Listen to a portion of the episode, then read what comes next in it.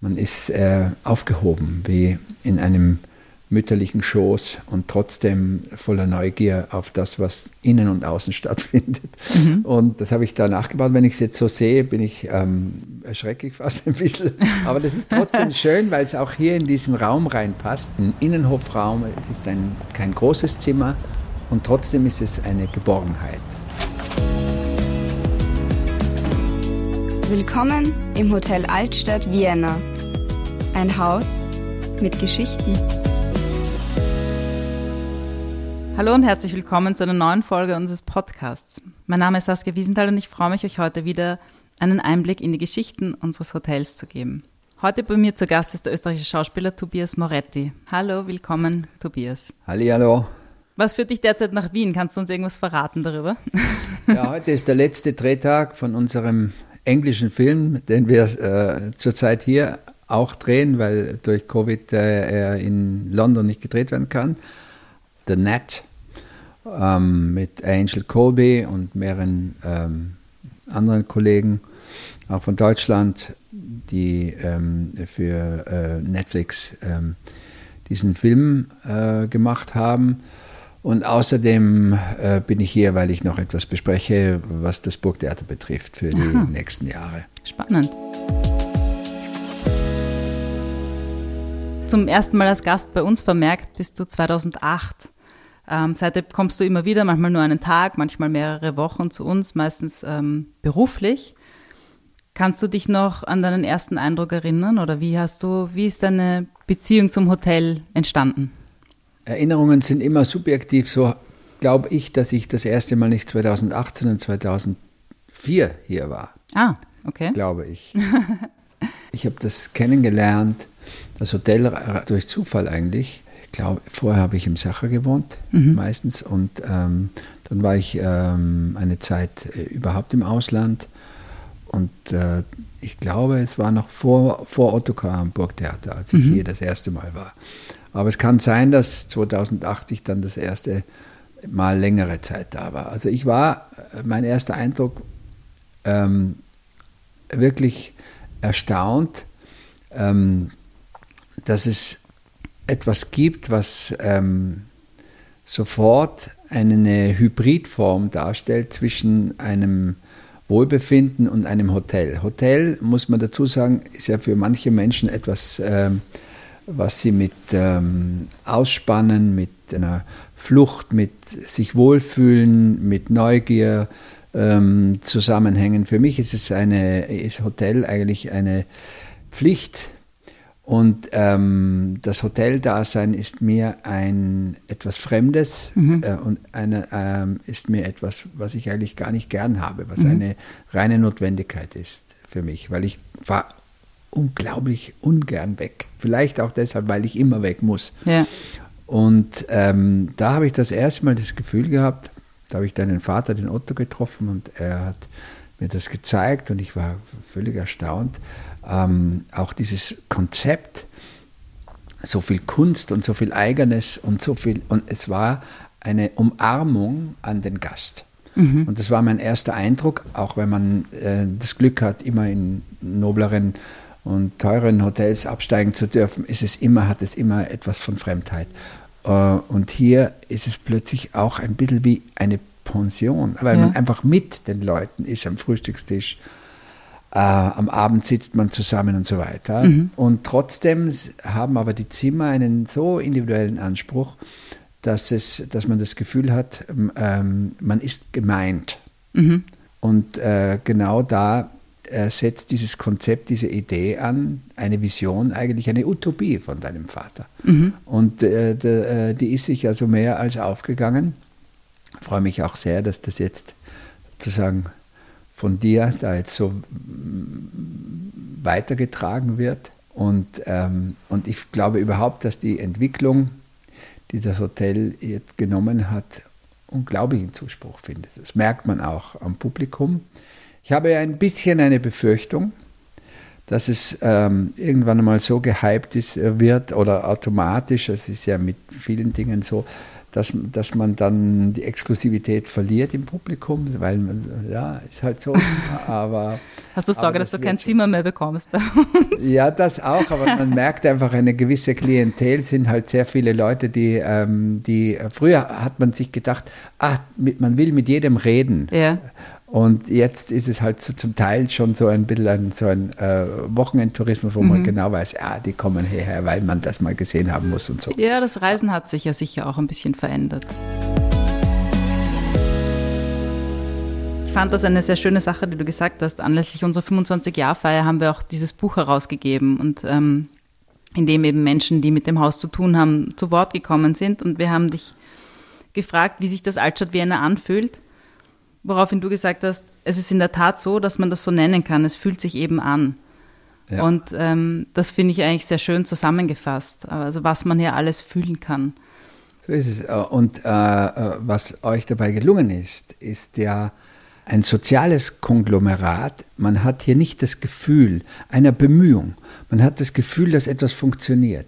Was für mich also in, ähm, äh, den Charme der Stadt Hamburg ausmacht, mhm. ist beispielsweise, dass die Dinge ein Selbstverständnis haben, weil verschiedene Kulturen ähm, aufeinandertreffen, aber im Zentrum steht immer Hamburg. Mhm. Und was hier zum Beispiel im Hotel der Fall ist, äh, es ist ja das Hotel bietet ja nicht nur eine Loge für den Gast, sondern äh, ist ja auch ein Arbeitsplatz. Ja. Und was euch gelungen ist, ja, ist, dass alle Leute, die hier arbeiten, das Gefühl haben, ähm, sie sind richtig an ihrem Platz. Sie arbeiten in derselben Idee. Im mhm. Windschatten dieser Idee arbeiten sie. Es ist einfach ein, ein, ein Zuhause sein und ein Scherzen. Es ist im besten Fall so wie, also es ist eigentlich so, wie Familie im besten Falle funktioniert. Ja, Familie ist ein, ein schöner Ausdruck. Das ist ja auch nicht leicht. Zusammenschaffen. es ist ja auch nicht leicht in der heutigen Situation, ähm, sowas zu halten, mhm. aber euch gelingt es trotzdem.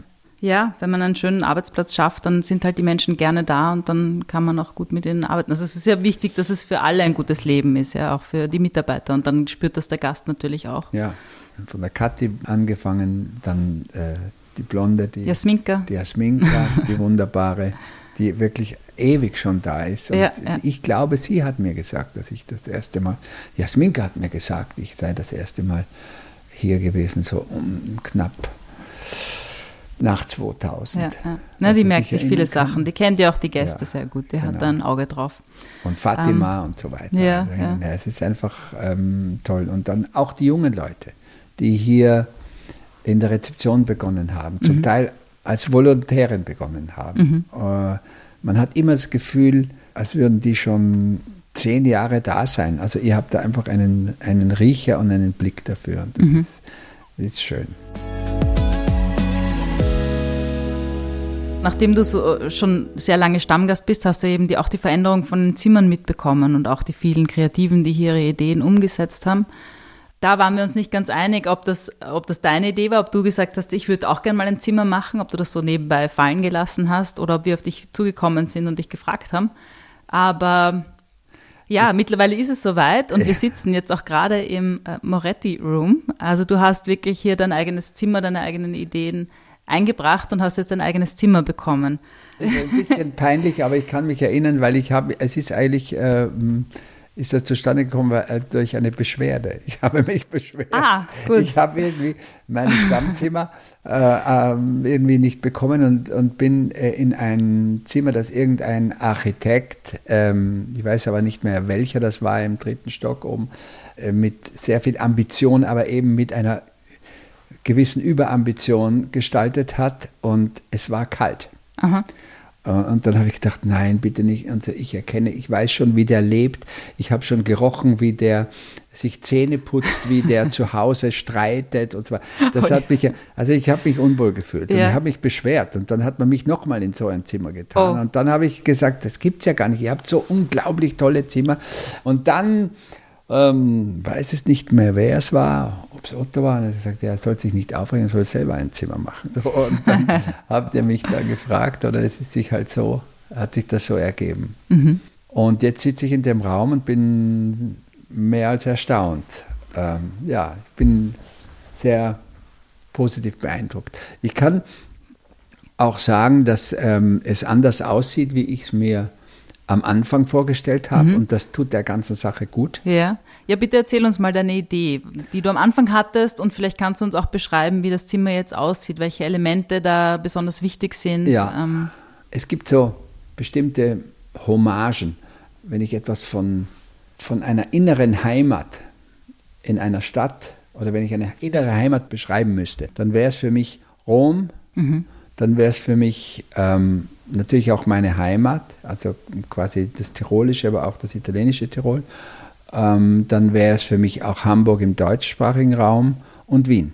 Mhm. Und so ist es auch mit der Hommage an die Orte, die einen ausmachen. Also das ist der Teil. Und das andere ist meine ähm, kulturelle Welt. Und mein Beruf als Schauspieler, also vor allem hier im Theater, weil Film ist ja nochmal was anderes, weil das ist einfach, da ist das, das Ganze flüchtiger. Aber im Theater bist du doch relativ lange da, drei, vier, fünf Monate. Man ist geprägt von dem Ort, an dem man gerade ist, an dem man probt, an dem man leidet, sich freut und so weiter, bis dann endgültig äh, das Resultat herauskommt und im besten Willen Kunst dabei herauskommt und im schlechtesten Willen ein, ein Witz. Mhm. Ähm, und, äh, und dann habe ich gedacht, hier muss ich irgendwie beide Welten zusammenziehen. Und deswegen mhm. habe ich, ähm, hab ich ein Bett geschaffen, das ist fast mir ein bisschen zu intim, wie ich es jetzt merke, weil ich habe eigentlich mein Bett eins zu eins nachbauen lassen von einem Tischler und ähm, ja, das ist ähm, eine Art Himmelbett, aber es ist doch keins. Es ist mhm. ein modernes Bett und es könnte genauso aus der Renaissance sein. Ja. Äh, es ist aber auch großzügig, es ist luftig und trotzdem hat man das Gefühl, man ist in einem Kokon, man ist äh, aufgehoben wie in einem mütterlichen Schoß und trotzdem voller Neugier auf das, was innen und außen stattfindet. Mhm. Und das habe ich da nachgebaut. Wenn ich es jetzt so sehe, bin ich ähm, äh, erschrecke ich fast ein bisschen. Aber das ist trotzdem schön, weil es auch hier in diesen, in diesen Raum reinpasst. Ja. Ähm, ein Innenhofraum, es ist ein, kein großes Zimmer und trotzdem ist es eine, eine, eine Geborgenheit mhm. eines Raums. Und das Gegenüber vom ganz, Bett. Ganz kurz noch zu, dein, zu dem Bett. Ist es tatsächlich aus dem Holz von deinem eigenen Wald? Das stimmt, ja. Angefertigt. Ja, genau. Mhm. Das ist ein, ein, ein, ein Lärchenholz. Mhm. Ich schlage immer wieder ähm, wenn ich äh, schöne Lärchen finde oder also meistens ist das die Arbete, die, äh, die, die ähm, Feichten, wie wir sagen, die Fichte, mhm. ist eigentlich ein Nut Nussholz. Aber die besonderen Hölzer für mich ist die Lerche, die Larchen, wie mhm. wir sagen, und die, und, und die Zirben. Mhm. Und ähm, ich habe damals noch mit den Bundesforsten einen, einen Deal gemacht. Äh, sie haben von mir ein Stück Wald bekommen oder Holz gebraucht und ich habe dann dafür selber äh, Zirben geschlagen und das haben wir dann, habe ich dann 2000 oder 99 habe ich dann so 20, 25 Festmeter, also zwei LKW voll dann äh, quasi geschlagen und habe dann die mit meinem Traktor heruntergebracht und habe es dann zu einer Säge gebracht und habe es dann aufgestapelt. Und mhm. alle haben gesagt, ja, für, für was tust du dir die Arbeit an und so weiter. Aber nach 20 Jahren ist das unglaublich, was mhm. das nicht nur persönlich, sondern für einen Wert hat. Eine trockene, äh, eine trockene Zirbe zu haben. Ja. Und ich habe einen Zubau gemacht in meinem äh, in unserem Haus, in unserem Hof, ähm, weil der ist, wie gesagt, von 1611. Es ist ein altes Gemäuer, es ist ein Kreuzgewölbe und ich habe es nach geöffnet nach außen ähm, mit einem hohen Raum, mhm. so eine Art Wintergarten, aber, aber äh, als Fantasie und habe das ähm, äh, und habe das mit diesem selben Holz, mit dem die alte Stube gemacht worden ist, genau in demselben Kastensystem mhm. gebaut, aber mit Toll. meinem Holz. Und so habe ich ja. das eben hier auch gemacht.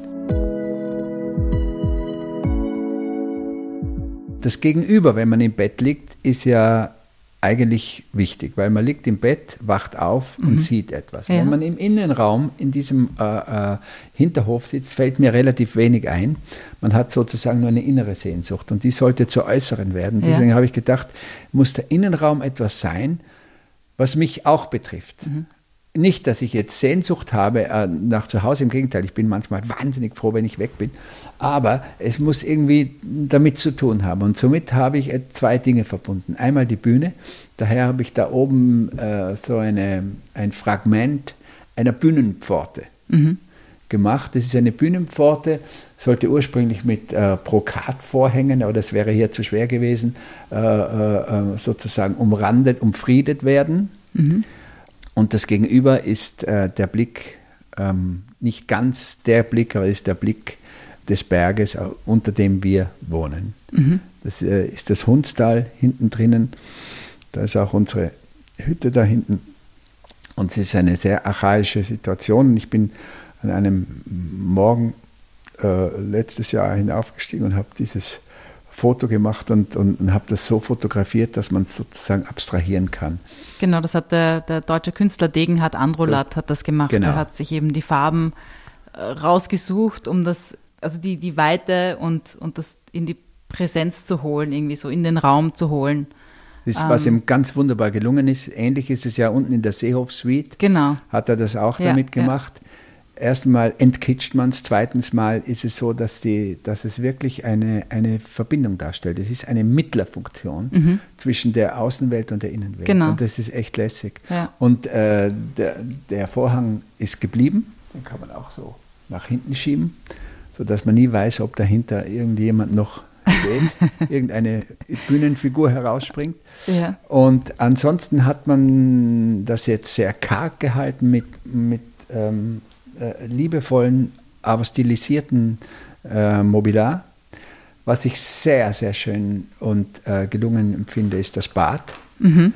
Sechs Quadratmeter oder so, also nicht so groß oder vielleicht sogar noch weniger, aber es ist besonders geworden. Mhm. Da hat uns auch eben wie beim Rest des Raumes die Interior Designerin Eugenie Alt auch sehr stark unterstützt und die hat eben diese Fliesen auch eingebracht. Das ist so schön. Ich freue mich so über diese Fliesen. Äh, ich, hätte, bin, äh, ich muss sie unbedingt auch bei mir. Ich habe jetzt gerade etwas gefliest und das ist mir leider nicht eingefallen, das, aber das muss mhm. ich mir nochmal überlegen. Ähm, äh, aber es ist, entspringt auch einer Intention von mir. Wir haben ja ähm, nicht nur einen, äh, einen äh, Intensivbetrieb mit unserem Gemüse, mit unseren Zucchini-Produkten, die sozusagen so biodynamisch eine der besten überhaupt sind und, äh, und wir ja heuer da einen Preis bekommen haben, mhm. sondern wir haben auch äh, ganz exklusive Teesorten und Salze und die werden bei uns handgepflückt auf der Wiese, weil wir alle nicht mehr wissen, was bei uns auf der Wiese wächst. Mhm. Wir sind, äh, leben in einer überdüngten Situation, auch die Landwirtschaft, also das ganze Allgäu ist quasi, obwohl es so wunderschön und grün aussieht, ist mhm. es dermaßen äh, überdüngt, weil wir einfach das Eiweiß brauchen, weil sie halt einfach ähm, Milchproduktion im, im Übermaß machen, weil mhm. das nur das oft die, die, die Bauernschaft äh, zum Überleben hält. Und dadurch ähm, werden quasi in heimischen, alpinen Gegenden, wo man es gar nicht notwendig bräuchte, werden die Wiesen so überdüngt, dass sie zwar unglaublichen Eiweißgehalt haben und mhm. saftig ausschauen, aber es wachsen keine Blumen. Die Kräuter mehr. gehen und verloren Kräuter wahrscheinlich, oder? Ja, und weil das hier ist eine, eine, eine, eine, auch eine, ein Symbol für die Vielfalt der, der Wiese, für die Biodiversität sozusagen. Ja, ja. Und, das, und, nebenbei schaut es einfach wahnsinnig schön aus. Das Bad ist ja ohnehin ein Bereich, der ganz besonders ist. Mhm. Man steht in der Früh auf, man ist schlaftrunken, man fühlt sich nicht genau noch bei sich, man ist äh, vielleicht unsicher, äh, was den Tag betrifft, ist im Bad und plötzlich muss man grinsen und es ist so, als würde einem die Sonne ins Gesicht scheinen. Mhm. So ist es, wenn man diesen Baderaum betritt. Ja. Und das ist eigentlich toll. Ich finde auch diese großen Fliesen mit den unterschiedlichen Pflanzen und vor allem auch in Kombination mit diesem, mit diesem rauen Steinboden. Für mich weckt das so Assoziationen von eben einem Berg und hinterm nächsten Felsen, wenn man geht, stehen dann plötzlich Kräuter oder wunderschöne Blumen irgendwie in so einer rauen Landschaft, wo man es vielleicht gar nicht erwartet hat. Ja, einmal eine, äh, habe ich mich ver verklettert mhm. und äh, musste dann irgendwie so ein äh, einsames Tal absteigen mit einem riesen Umweg und bin dann irgendwie runter und äh, eine elendigliche Steinhalde und irgendwann einmal mhm. habe ich eine Pflanze dort gesehen, die dann irgendwie äh, durch einen Sonnenstrahl, die man, die, die, man wirklich, die ist einem ins Gesicht gesprungen förmlich und das war ein Frauenschuh, also eine ah, Orchidee, ah, einer. Wow, wow. Und das auf äh, 1000, 9 oder 2000 Meter Höhe. Ach, das war Wahnsinn. Und so ist genau das mit diesem Boden, mhm. diese, dieses äh, Konglomerat oder diese Beziehung zwischen dem Stein und dem Pflanzen. Ja. Du hast es schon kurz erwähnt, du lebst in der Nähe von Innsbruck am Berg, eigentlich in einem alten Bergbauernhof und hast dort auch einen landwirtschaftlichen Betrieb. Genau. Was bedeutet für dich das Leben in Einklang mit der Natur? Ähm, ich habe da ein ganz klares und archaisches Verhältnis dazu. Das ist ähm, etwas, was äh, in der heutigen Zeit nicht mehr selbstverständlich ist, weil ähm, die Natur sich in eine urbane Vorstellung von Natur mhm. zum Teil verabschiedet hat, verjüngt hat. Die Natur ist die Natur und das wird sie auch immer sein. Und unser Verhältnis zur Natur ist immer eine Mischung aus Nehmen und Geben. Ich lebe in der Natur, ich brauche auch die Natur. Mhm. Und äh, ich gebrauche auch die Natur. Und so ist es auch, dass man in ihr lebt und von ihr lebt. Und mhm. das ist auch unser Begriff. Und ihr habt den Betrieb, also ihr wohnt eigentlich direkt da, wo der Betrieb auch ist, genau. oder? Wir wohnen nicht nur da, wo der Betrieb ist, wir wohnen unter einem Dach mit mhm. unseren 20 Kühen auch. Mhm ähm, die zum Teil eben drei Nutzungsrassen sind. Das ist äh, sowohl Milch und äh, Zucht und Fleisch. Mhm. Morgen zum Beispiel müssen wieder zwei dran glauben.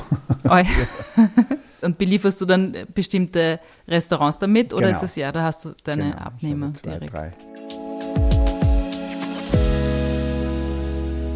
Was bedeutet für dich auf Reisen sein? Also du bist ja meistens beruflich unterwegs und äh, weiß ich nicht, ob du abgesehen von deinen beruflichen Reisen auch noch wie du anders reist, aber was könntest du da sagen, auch wenn du in Wien bist, ist es trotzdem eine Reise für dich?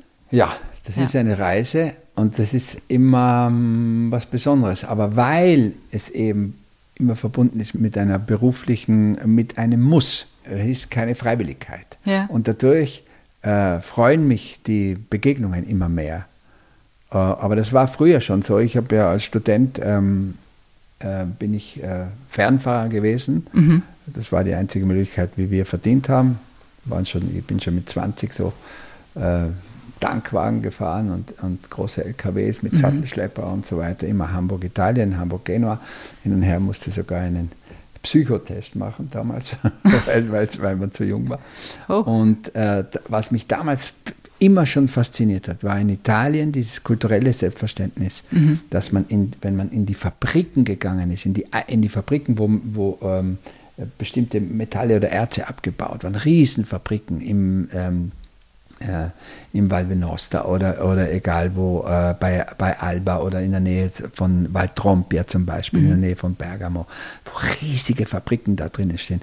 Und da kommst du in eine, äh, in eine Fabrik, wo die Arbeiter in wirklich unter schwersten Bedingungen am Hochofen arbeiten und dann kommst du in die Kantine und dann ist da zwar nur im Ansatz, weil es zwar aus Papier ist, aber trotzdem es ist ein weißes äh, äh, Tischtuch da. Mhm. Es sind die Speisen von einer Exklusivität, das wäre es irgendwie ein Top-Lokal, weil die Zeit nimmt man sich. Ja. Und da wird geredet und es steht da immer ein Blümerl drauf und so weiter hin mhm. und her. Und das habe ich dort erlebt. Da habe gedacht, das ist eigentlich großartig, dass man eine Reise, das kennenlernen darf, ja. aber man lernt es kennen nicht als Tourist, weil ein Tourist ist ja manchmal was Sinnloses. Ja. Also nicht für den, der es braucht, aber, äh, aber, aber man, man fühlt sich so äh, unaufgehoben, man fühlt sich so umsonst, wenn es mhm. drumherum äh, wurlt. Und, äh, und das hat mich so fasziniert. Da habe ich gedacht, ja, das ist eigentlich das Tollste, wenn man wohin fährt und man arbeitet.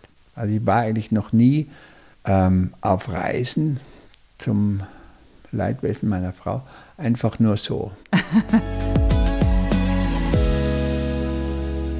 Du hast auch schon erwähnt, welche Städte für dich wichtig sind. Ich habe was habe ich mir gemerkt? Rom und ähm, Hamburg und Wien. Wien ist ein, ein unglaublicher Schatz und das gilt wirklich zu bewahren im Kultivare, im wahren mhm. Sinne des Wortes.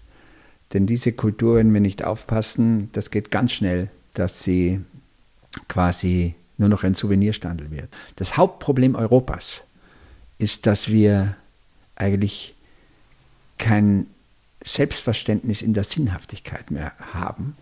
Und also weder kulturell noch äh, wirtschaftlich, sondern wir sind irgendwie so ein Spielball und glauben, wir spielen da noch mit. In Wirklichkeit spielen wir kaum mehr mit. Das gehört zum Teil alles schon anderen und das ist das Problem. Und wir müssen aufpassen, dass wir überhaupt nicht in ganz Europa nur noch ein Souvenirstand mhm. werden oder sind. Und dadurch ist auch der europäische Gedanke in Gefahr. Wenn ich mir Prag anschaue, ist es so eine unfassbar tolle, historisch mhm. Unglaublich interessante, aufregende Stadt. Aber das ist halt alles nur noch irgendwie Business und so komisch und mhm. so, so weg, weg ja. von sich selbst. Ja. Und das ist in Wien noch der Fall. Ja. Was macht für dich Wien aus? Was ist, was ist das Herz? Das Herz von Wien ist die Diskrepanz des Blicks der Geschichte mit dem Hier und Jetzt. Und das ist lebendig. Nach wie vor. Es ist die Sprache, es ist äh, die innere Melodie, wie man Dinge sieht.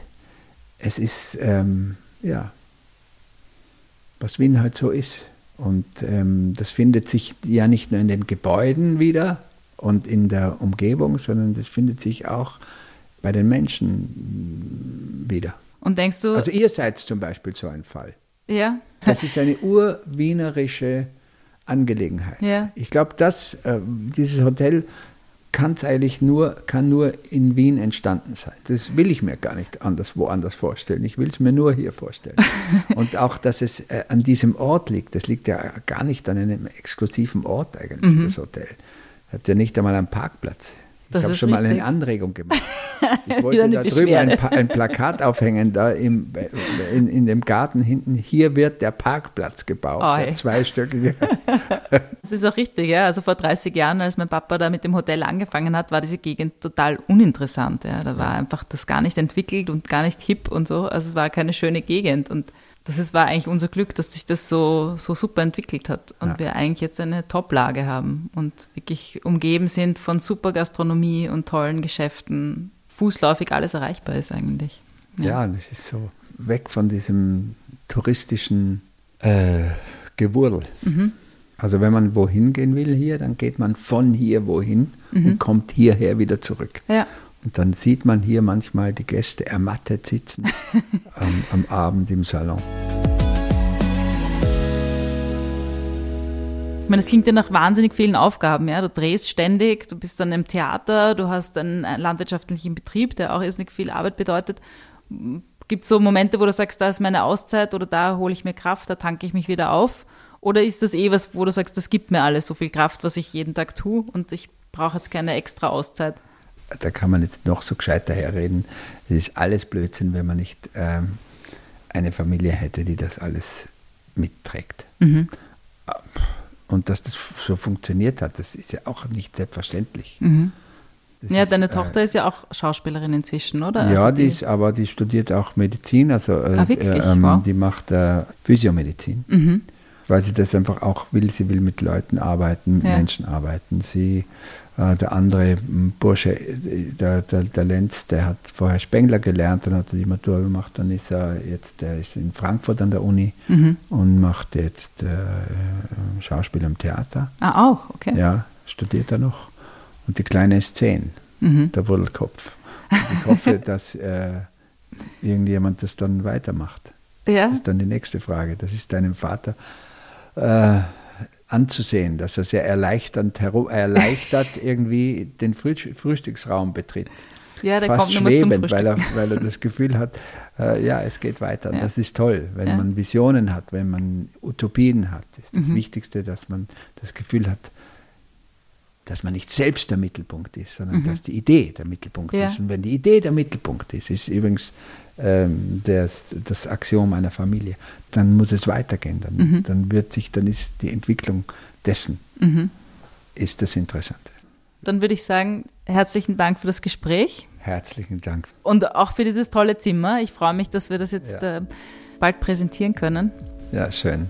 Es haben schon die ersten Gäste hier übernachtet. Also ja es wird schon bewohnt und es wird gut bewohnt.